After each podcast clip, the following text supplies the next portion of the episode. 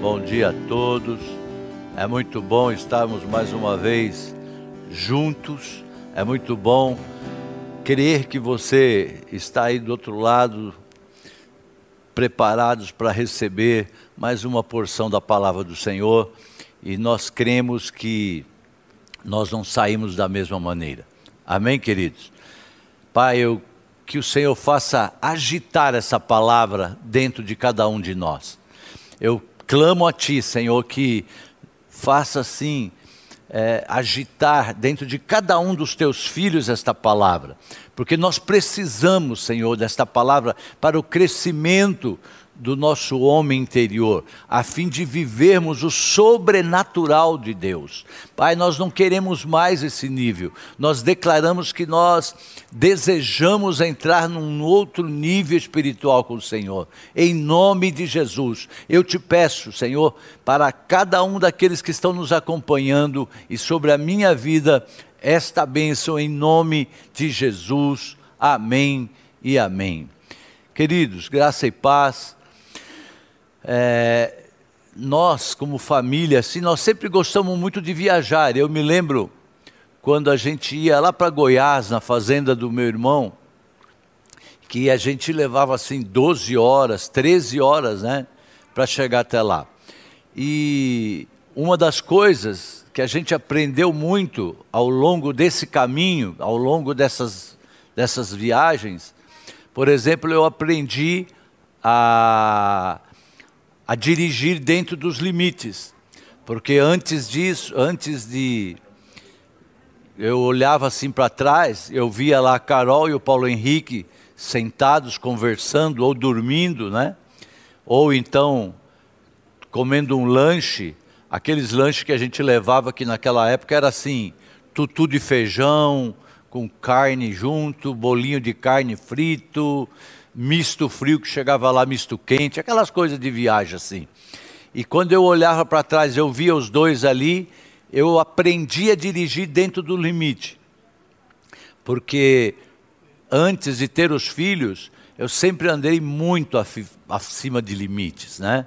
Eu vendia remédio, medicamentos, e era só viagem, então a gente ainda tinha assim aquela coisa entre os vendedores de quem quebrava primeiro um velocímetro. Olha cada coisa. Quem quebrava primeiro o velocímetro do carro tinha que chegar lá no, no último ponto tão forte que chegava uma hora que ele ficava assim, né? Então, uma das coisas nessas viagens que a gente aprendeu e que foi muito bom para mim foi eu a controlar a velocidade. E depois nós descobrimos que nós poderíamos dormir numa cidade, tipo na divisa ali, era frutal normalmente. Então, ficou ainda menos cansativa aquela viagem, porque a gente chegava no hotel, era pequeno, mas era gostosinho, a gente dormia, tomava um café da manhã e ia. Ou seja, sempre foi muito bom. O trajeto sempre fez parte importante das nossas viagens. O trajeto sempre fez parte importante da viagem. e hoje é a mesma coisa, porque não importa se nós vamos ficar três horas, cinco horas no aeroporto, a gente já está feliz, por quê? Porque nós já estamos em viagem. Então o pessoal, o pastor Gustavo, o PH, o pessoal de casa, a Carol, Bruna, eles ficam é, tirando uma com a apóstola, porque quando o avião vai sair tipo 11 da noite, quando é quatro horas da tarde, nós já estamos lá no. Não, a gente é bom chegar quatro horas lá no aeroporto e tal. Então, mas porque para nós já estamos viajando, a gente curte isso tudo, né? A gente aproveita o tempo em família, viajando com os netos, por exemplo, a gente viajou para Israel. Foram mais de 10 horas, eu acho, 12 horas de viagem dentro do avião mas foi um tempo maravilhoso, porque nós nos divertimos com as coisas simples ali entre a gente, né? As coisas simples que aconteciam entre nós, e isso valorizava ainda mais o passeio, né? De descobrir coisas de 12 horas junto com as crianças ali num avião. Essas coisas nos faz ser gratos uns pelos outros porque ali a gente era grato ao Senhor por aquelas vidas que estavam ali, não só as crianças, mas tipo pelos pais das crianças nos proporcionarem isso. E ainda desfrutamos deles, das crianças, sem que eles ficassem conectados no tablet o tempo todo. Sabe? Guarda isso, queridos. Nós temos um Deus que é Deus do estágio da vida ao longo do caminho. O nosso Deus é um Deus também dos estágios da vida ao longo do caminho. E é importante nós orarmos pelo destino, sim, mas nós temos que entender que há coisas que nós aprendemos sobre ele ao longo do caminho. É muito importante, eu oro e tenho orado desde que nós decidimos fazer essa palavra, para que você entenda, porque isso vai fazer com que você desperte a sua vida para as coisas que estão acontecendo agora e que não precisa chegar só lá no seu objetivo planejado, mas que grandes coisas estão acontecendo agora, ao longo desse caminho, na sua caminhada em busca desse seu destino. Então, e sem esses aprendizados, nós não vamos usufruir a plenitude da chegada no tempo, naquele lugar que devemos chegar. Então, eu oro, Senhor, me leve ao mais rápido possível ao tal destino, ao destino que o Senhor me mostrou. Mas, queridos, o Senhor provavelmente ele te levará pelo caminho mais longo e ele te fará dar voltas para te presentear com tesouros como paciência, temperança, né, a calma, é, aprender a orar por você mesmo, por si mesmo, sabe? Você tem esse tempo e, como bom soldado, aprender a suportar as dificuldades. Então o Senhor, Ele aproveita tudo e muitas vezes Ele nos leva a um caminho mais longo exatamente para nos ensinar. E quando você realmente chegar ao destino, por exemplo, como o céu, por onde as ruas são de ouros e de cristais, e entrar pelos portões de diamantes e ver, imagine a gente chegando no céu e ver lá os apóstolos né, da antiguidade, discutir com eles sobre os mistérios escondidos e desvendar as dimensões da sabedoria que agora a gente vê como que através de um, um espelho ofuscado. Então, Imagine como nós deveríamos estar ansiosos por esta chegada naquele lugar, nesse destino. Mas nós vamos aprendendo, a nossa vida, a nossa caminhada é para aprendermos e sermos tratados e prepararmos para vivermos essa plenitude. Não é maravilhoso estar no céu, face a face, cercado por todos os apóstolos, contando todas as coisas que aprendemos ao longo do caminho? Pensa cada testemunho que a gente vai ouvir ali no céu. Imagine cada testemunho. Então, talvez, é isso que eu gostaria que você guardasse bem, prestasse muita atenção. Talvez muito daquilo pelo que nós oramos na vida, buscando um destino, não seja tão importante como as coisas que nós vamos aprender ao longo do caminho. Talvez aquilo que a gente está buscando como nosso destino, nosso sonho, não vai ser tão importante como aquilo que nós vamos viver até chegar naquele momento, naquele estágio, naquela situação. Talvez seja como Raquel e Jacó no caminho que eles estavam indo para Efrata. A Bíblia diz que quando eles estavam quase lá, faltava um pouco para chegar, ela entrou em trabalho de parto. E depois você vai ler que ela morreu em função desse parto. Morreu na traseira lá da carroça que ela estava. E pela luta que ela teve nesse parto, ela deu, ela e a parteira, tem o nome lá da mulher na Bíblia também, elas deram o nome de Benoni para essa criança. Benoni significa filho da minha aflição. Agora já pensou essa pessoa, esse, com esse nome, Todo dia ele acordava e falava: Eu sou filho da aflição de alguém, eu sou filho da aflição de alguém. Porém, Jacó, o pai, foi para trás da carroça e trocou-lhe o nome para Benjamim, filho da minha mão direita. Está lá em Gênesis 35, 16, depois você leia, vale a pena. E pela de, de, da descendência de Benjamim, olha só, na descendência de, de Benjamim vieram a maioria dos reis de Israel. Então, olha que momento importante daquele homem de ter chego naquela hora, nessa viagem, ter trocado este nome. Vejo que não era tanto o fato de chegarem a Efrata, mas eram as coisas que acontecem ao longo do caminho. Nós clamamos, devemos clamar que o Senhor nos desperte para estarmos atentos ao que acontece ao longo do caminho. Porque é evidente que coisas ruins podem acontecer, nós podemos ser levados a sair de algo que Deus tem feito, cuidado da gente durante tanto tempo, e aí por uma vaidade própria, por uma ilusão, por uma. É, essas coisas, a gente sair daquele caminho. Não, mas o que eu vou fazer é bom, o que eu vou fazer é, é tá bom, só que saiu fora daquilo que Deus tinha preparado. Ele não, não soube aproveitar, muitas pessoas não sabem aproveitar a, a caminhada que o Senhor já tem preparado. Moisés, por exemplo, ele começou a dizer ao povo de Israel sobre a terra prometida, que partiriam para uma terra como nunca tinham visto antes. Moisés dizia assim: ó, sigam-me, e eu os levarei até lá, para uma terra que mana leite e mel, grandes montanhas, e vocês terão suas próprias casas, e não serão castigados mais por donos de escravos, e vocês não vão ter mais que fazer tijolos aquela coisa toda.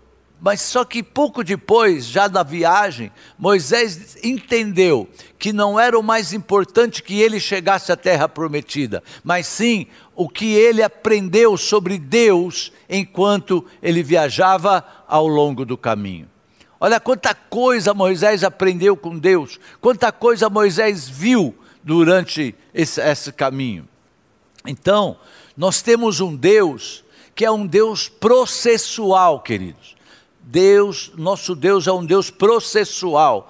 Ele vai com você no seu processo em direção ao seu destino. Ele é um Deus de propósito, mas é um Deus de processo. Não dá para ele completar a obra dele se nós sairmos fora do processo dele, da receita dele, não dá. E quando você anda com ele, ele tem um modo de se revelar a você de maneiras é, é, inacreditáveis enquanto você anda com Ele ao longo do caminho. A cada momento vão surgir coisas que você fica maravilhado. Agora, quando a gente sai, aquelas coisas que já fazem parte do processo de Deus não vão acontecer. Não quer dizer que todo mundo vai se arrebentar porque saiu. Não, mas vai viver um processo próprio e não o processo de Deus. Está dando para entender? Espero que sim.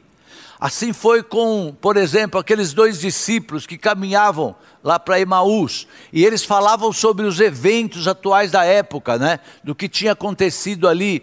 E enquanto eles caminhavam, eles perceberam que um estranho se aproximou, e eles começaram a conversar com esse estranho sobre Jesus de Nazaré. A Bíblia diz que esse estranho começou a falar coisas do Velho Testamento, coisas que eles olhavam e falavam, nossa, né? Coisas assim, é, é, incríveis de conhecimento. E ao chegarem, né, próximo assim à casa deles, o, o, estranho fez menção de que ia seguir, e eles o convenceram a entrar e a comer com eles. E ao sentarem à mesa com ele, eles viram quem era ao partir do pão quando o Senhor partiu do pão. Então, pronto, aí eles não viram mais nada. Aí eles só olharam para o outro e falaram assim: olha, poxa, porventura os nossos corações não queimavam enquanto ele falava conosco ao longo do caminho. Nós estivemos com ele ao longo do caminho. Puxa, se tivesse caído a ficha e tal, imagina. Eu quero declarar que vai cair a ficha para muitos de nós nesse ao longo desse caminho que nós estamos indo. Coisas que estavam encobertas, coisas que estavam sendo vistas como, como que espelho embaçado, vai ser clareado e nós vamos valorizar cada momento dessa caminhada. Você vai olhar para aquilo que está acontecendo na sua história e não vai abrir mão, porque você vai saber que o Senhor é contigo. Você não vai querer fazer a sua própria história em nome de Jesus. Eu vou dizer mais uma vez: muitas vezes não é o lugar onde nós queremos chegar que é o mais importante. Talvez não é o lugar que você tem orado, que é o mais importante, não é o avanço, não é nem o teu sonho que é o mais importante, sabe? Aquilo que a gente está esperando que é importante. O que é mais importante para Deus são as coisas que acontecem com você ao longo desse caminho, ao longo dessa caminhada. Enquanto vocês esperam, ao longo do caminho. Enquanto você está esperando sobre isso, nossa, quanta coisa que a gente meditando nessa palavra, quanta coisa linda aconteceu ao longo do caminho. Nós vimos a Carol sendo curada com algo é, interior dela, assim, que a gente já tinha tentado de tudo, com psicóloga, com livros e monte de livro, e parará, parará. E ao longo do caminho, porque nós estávamos num deserto. Ali Deus chegou um dia, liberou uma palavra numa oração que a gente fazia em casa, daquelas orações assim que era bem raiz mesmo, bem, não era Nutella, era raiz, né? É, era raiz mesmo, ali orando, chorando, e mais umas pessoas, uns irmãos juntos. De repente Deus levantou uma palavra lá através de um irmão, falou: Estou curando hoje. Pá, pá, pá. Ela mudou. Eu quero dizer que coisas lindas acontecem ao longo do caminho. Então, se você estiver perto de alguém, você pode dizer para ele: olha, tem coisas lindas para acontecer ao longo do seu caminho. Aleluia. Enquanto vocês esperam ao longo do caminho. Isaías diz que os que esperam no Senhor renovarão as suas forças, subirão com asas. Isaías diz que os que esperam no Senhor voarão com asas como águias, andarão e não se desfalecerão. Então, ele espera o Senhor que nós celebremos não só a chegada ao destino, mas as coisas que você aprende sobre Deus ao longo do caminho as coisas que a gente já aprendeu sobre Deus nessa caminhada. Enquanto você espera, ele vai te fazer subir com asas como águia, te fará correr e você não vai se fatigar, e fará andar e não se desfalecer, não vai ficar parando, desanimado, não, em nome de Jesus.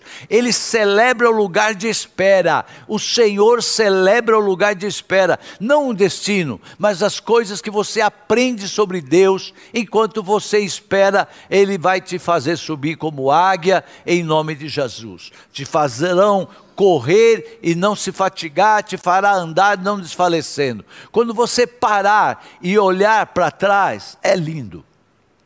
Quando você parar e olhar para trás e ver de onde ele te trouxe.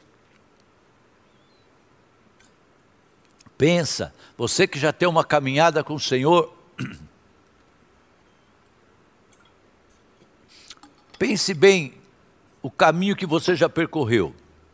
Pense da onde ele te tirou. Meu Deus, eu não gosto nem de pensar. Então, aí você vai ter coragem para dizer assim: olha, o mesmo Deus que me conduziu ontem, que me conduzirá hoje, e vai ser para todo sempre. Eu vou até o final do caminho que Ele preparou para mim. E quando você chegar onde você está indo, você vai ver que não será lá, talvez o tão importante, mas falará das coisas que você aprendeu com ele, sobre ele ao longo do caminho. Quando você olhar e ver pessoas idosas sentadas conversando, creia, eles estarão dizendo das coisas que aprenderam ao longo desse caminho. É, a paciência, a esperança, a esperança não traz confusão, querido. Eu não tomaria nada por experiência, eu não trocaria nada por experiência, porque a experiência produz a paciência, e a paciência produz a esperança, e a esperança não traz confusão. Há algo na experiência, eu não falo de, de idade, porque alguns ficam velhos, mas, não, mas ainda não conseguem muita sabedoria, não ficam velhos, mas não, não mais sábios. Quando nós temos uma experiência com Deus, com Deus, você irá se maravilhar e a sua vida vai mudar por ter uma oportunidade de andar com Ele. Eu estou tendo uma oportunidade de andar com Ele, eu fico me imaginando, né? Como vai ser os meus dias. Então, eu não consigo me ver sem estar andando com o Senhor. Não, mas você vai viajar para todo lado. Vou, mas vai ter que ser muito de Deus. Sabe? Eu vou para uma chácara, vou, eu vou para uma casa na praia, eu vou, mas, meu, 99,9 vai ter que ser Deus na minha vida. Eu, porque se eu estiver com Ele, aonde eu estiver vai estar tá bom. Se eu estiver cheio dele, toda viagem vai ser ótima. As pessoas que vão estar comigo vão ser ótimas. Mas se eu perder isso que eu recebo dele, eu posso estar no melhor hotel, na melhor viagem, eu não vou estar bem. Deu para entender isso? Algumas coisas que ele te ensina são tão pessoais que não é permitido ser falado, mas você as contempla na sua mente, você olha e fala: Deus está fazendo isso comigo agora, aleluia. Você contempla, você sabe que é Deus que está te ministrando, te fazendo, e algumas coisas que você chama assim de, ah, eu acho que é, é por emoção que eu estou sentindo isso. Não, não são emoções, não, nós somos experimentados, isso quer dizer que você está tendo experiências com Deus. Nós estamos brindando, não porque nós somos emotivos, mas porque nós estamos entusiasmados pelas coisas que nós aprendemos com Ele ao longo do caminho. É, não tem jeito. Ontem a gente estava muito cansado já, era tarde, mas aí eu não aguentava mais nada, eu queria só dormir. Aí a apóstola colocou lá em algo que a gente assiste, que aquilo é. Eu ainda mandei mensagem para o pessoal, para para o Renato ainda, pedindo até louvor, porque de repente começou lá o louvor do, do Descende, e aquele pessoal lá adorando, e quando eu vi, eu estava dançando no meio do quarto, levantei da cama e falei, oh Senhor, que coisa linda, pá, pá, pá. Você pode assistir, entra lá, Descende, Caminho no Deserto, tem outras lá que a Gabriela Rocha, aquele pessoal, foi muita unção naquele dia, nós estávamos lá, então foi muita unção, e é incrível, essa unção fica até hoje. Cada vez que a gente assiste aquilo, tem que dançar no quarto. Em nome de Jesus. Então, você vai ficar se lembrando disso, sabe? É, a gente aprende isso. Eu, quando eu penso na bondade de Jesus, em tudo que ele fez por mim, meu, a minha alma, na verdade, clama, aleluia, aleluia. Eu, a gente dá glória a Deus até pelos nãos que ele me disse. Hoje eu dou glória a Deus. De uma forma ou de outra ele disse não, que talvez na época eu tivesse ficado triste. Hoje eu olho e falo glória a Deus porque ele disse não. Eu agradeço a Deus por me salvar. A Bíblia diz que quando Jesus viu a multidão, eles eram como ovelhas sem pastor. E as pessoas o seguiram para fora da cidade. Olha só, para um lugar deserto e seco, diz a palavra. Jesus não era apenas um pregador, ele era um tipo de líder que, né, não tem comparação. Alguns são ótimos líderes, porém não são bons pregadores. E nem todos os grandes pregadores são ótimos líderes. Mas Jesus era um pregador proeminente e um líder super articulado, né? E quando ele falava, as pessoas o seguiam mesmo que fosse para um tempo no deserto. A gente já foi para o deserto para ficar junto com Jesus. É. Quando a gente deixou aqui, quando deixou a nossa casa, quando tivemos problema com a família que rejeitou porque a gente estava se convertendo, nós entramos num deserto. Nós entramos num deserto. Ficar distante da família. Mas você, é, qualquer um seguiria você se você fosse para um lugar melhor. Mas você tem que ser um grande líder para que alguém o siga para o deserto. Nós saímos, eu sei que muitos aqui que estão nos acompanhando já passaram por essa experiência de ter que entrar num deserto para seguir com Jesus. Jesus conduzia o povo sem microfone, sem internet, sem programa na TV, mas quando ele abria a boca, ele falava com tanto poder que pessoas de culturas diferentes, religiões diferentes o seguiam. E isso que deixava os judeus nervosos.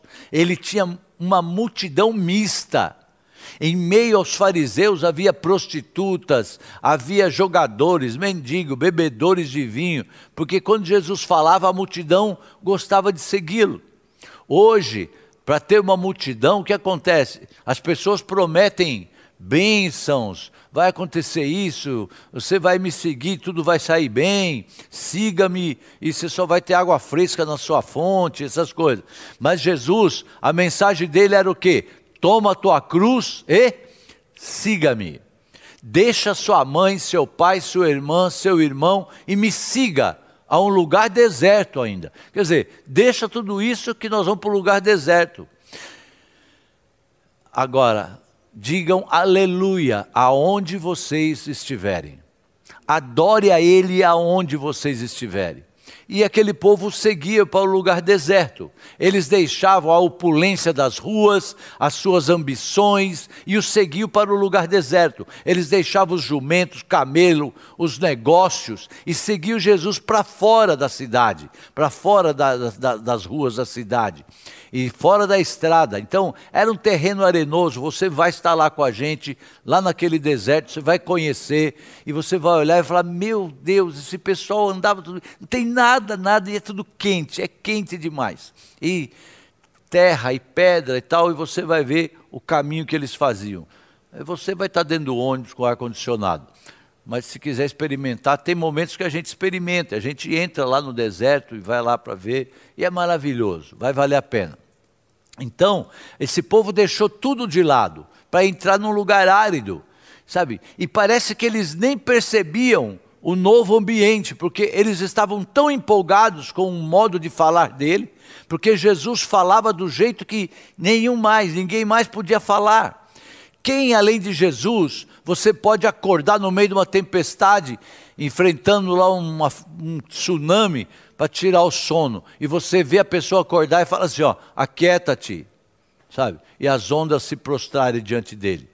Quem mais além de Jesus você poderia levar a um cemitério onde um homem já estava sepultado e o homem se alegrasse e saísse lá para fora do túmulo lá, sendo desenrolado? Quem mais além de Jesus estaria na direção, estaria indo em direção a um problema, para resolver um problema, e ao ser tocado na hora da sua veste por um outro problema, e na verdade a mulher ser curada enquanto ele estava de costa. Sabe, nós estamos dizendo que Jesus tinha o tipo de poder que transformava água em vinho, curava enfermos, levantava os mortos, e onde ele ia, algo acontecia eu quero dizer que Ele está com você, Ele está na tua casa, Ele está na tua vida, aonde você estiver, Ele determinou, liberou o Espírito Santo para estar conosco todos os dias das nossas vidas, e Ele disse que coisas maiores nós faríamos, aqueles que crerem. Então, se Ele estivesse em casa, Ele entrou numa casa lá para fazer uma, um culto, lá uma oração, tinha tanta gente que tiveram que entrar com o doente é, pelo telhado, porque as portas, janelas estavam tudo cheia. Jesus estava pregando num deserto, que era um lugar de deserto. Já, já viu? Pensa assim: será que eu já segui Jesus num lugar de deserto? Será que para caminhar com Ele você passou num deserto? Não por erro seu, mas por, porque você falou: não, se, é, é para mim estar com Ele, eu prefiro ficar nessa situação de deserto. É importante a gente meditar nisso, porque isso vai, é, vai dando os valores para a nossa caminhada, sabe? Nós gostamos de falar de lugares prósperos, mas hoje é, a gente está falando de lugar de deserto. Você já o seguiu a uma situação árida, um lugar de desolação e destruição, e se perguntou: é Deus que está me guiando ou o diabo me enganando? É. Você, um exemplo, então, se você tem um trabalho e, e para você ir bem naquele trabalho, você tem que dar bola para os seus compradores ou, ou, ou, ou num departamento, alguma coisa assim, e você fala: não, eu prefiro não. Você entra num deserto, mas, mas você está com ele, sabe? E aí você fala: mas olha, eu fui obedecer, eu fiz isso para andar com Jesus e eu acabei entrando num deserto. Às vezes, nós precisamos de discernimento para aceitarmos ou se repreendemos as coisas. Todo o inferno está sendo assim é, é, atacado por cada posição nossa de estar com Ele. E também todo o inferno está atacando e você não sabe se é a vontade de Deus para a sua vida ou alguma influência maligna que veio contra você para te atormentar. Eu já contei lá de quando nós estávamos no Cajamar que veio aquela tempestade tão forte que a enxurrada entrou e estava levantando a casa de máquina da piscina e eu segurando lá assim. E eu falava, meu Deus, mas eu vim para cá, o senhor falou, será que eu fiz tanta coisa de errado? O que vai acontecer? Vai acabar comigo e tal?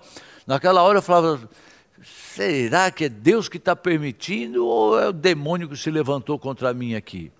Mas eu digo que não faz diferença, querido.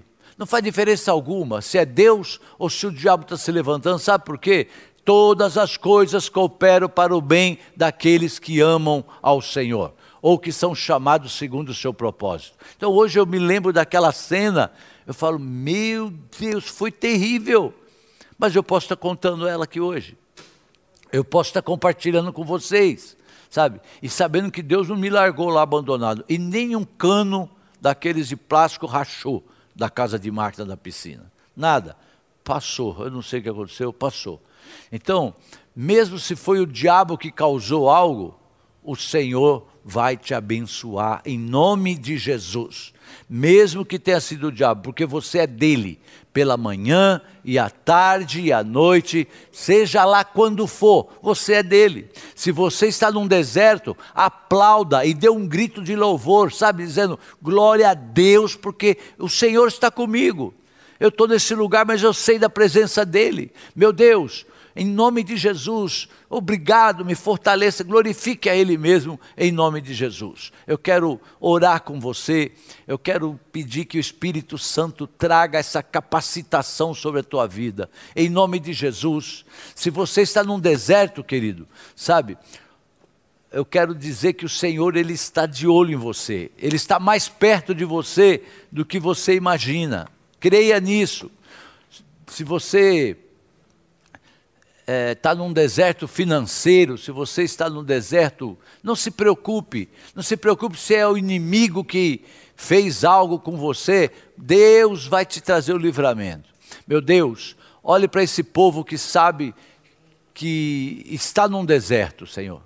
Um deserto financeiro, um deserto emocional, um deserto conjugal, um deserto na saúde, quantos estão passando? Quem sabe um deserto espiritual, um deserto familiar, um deserto profissional.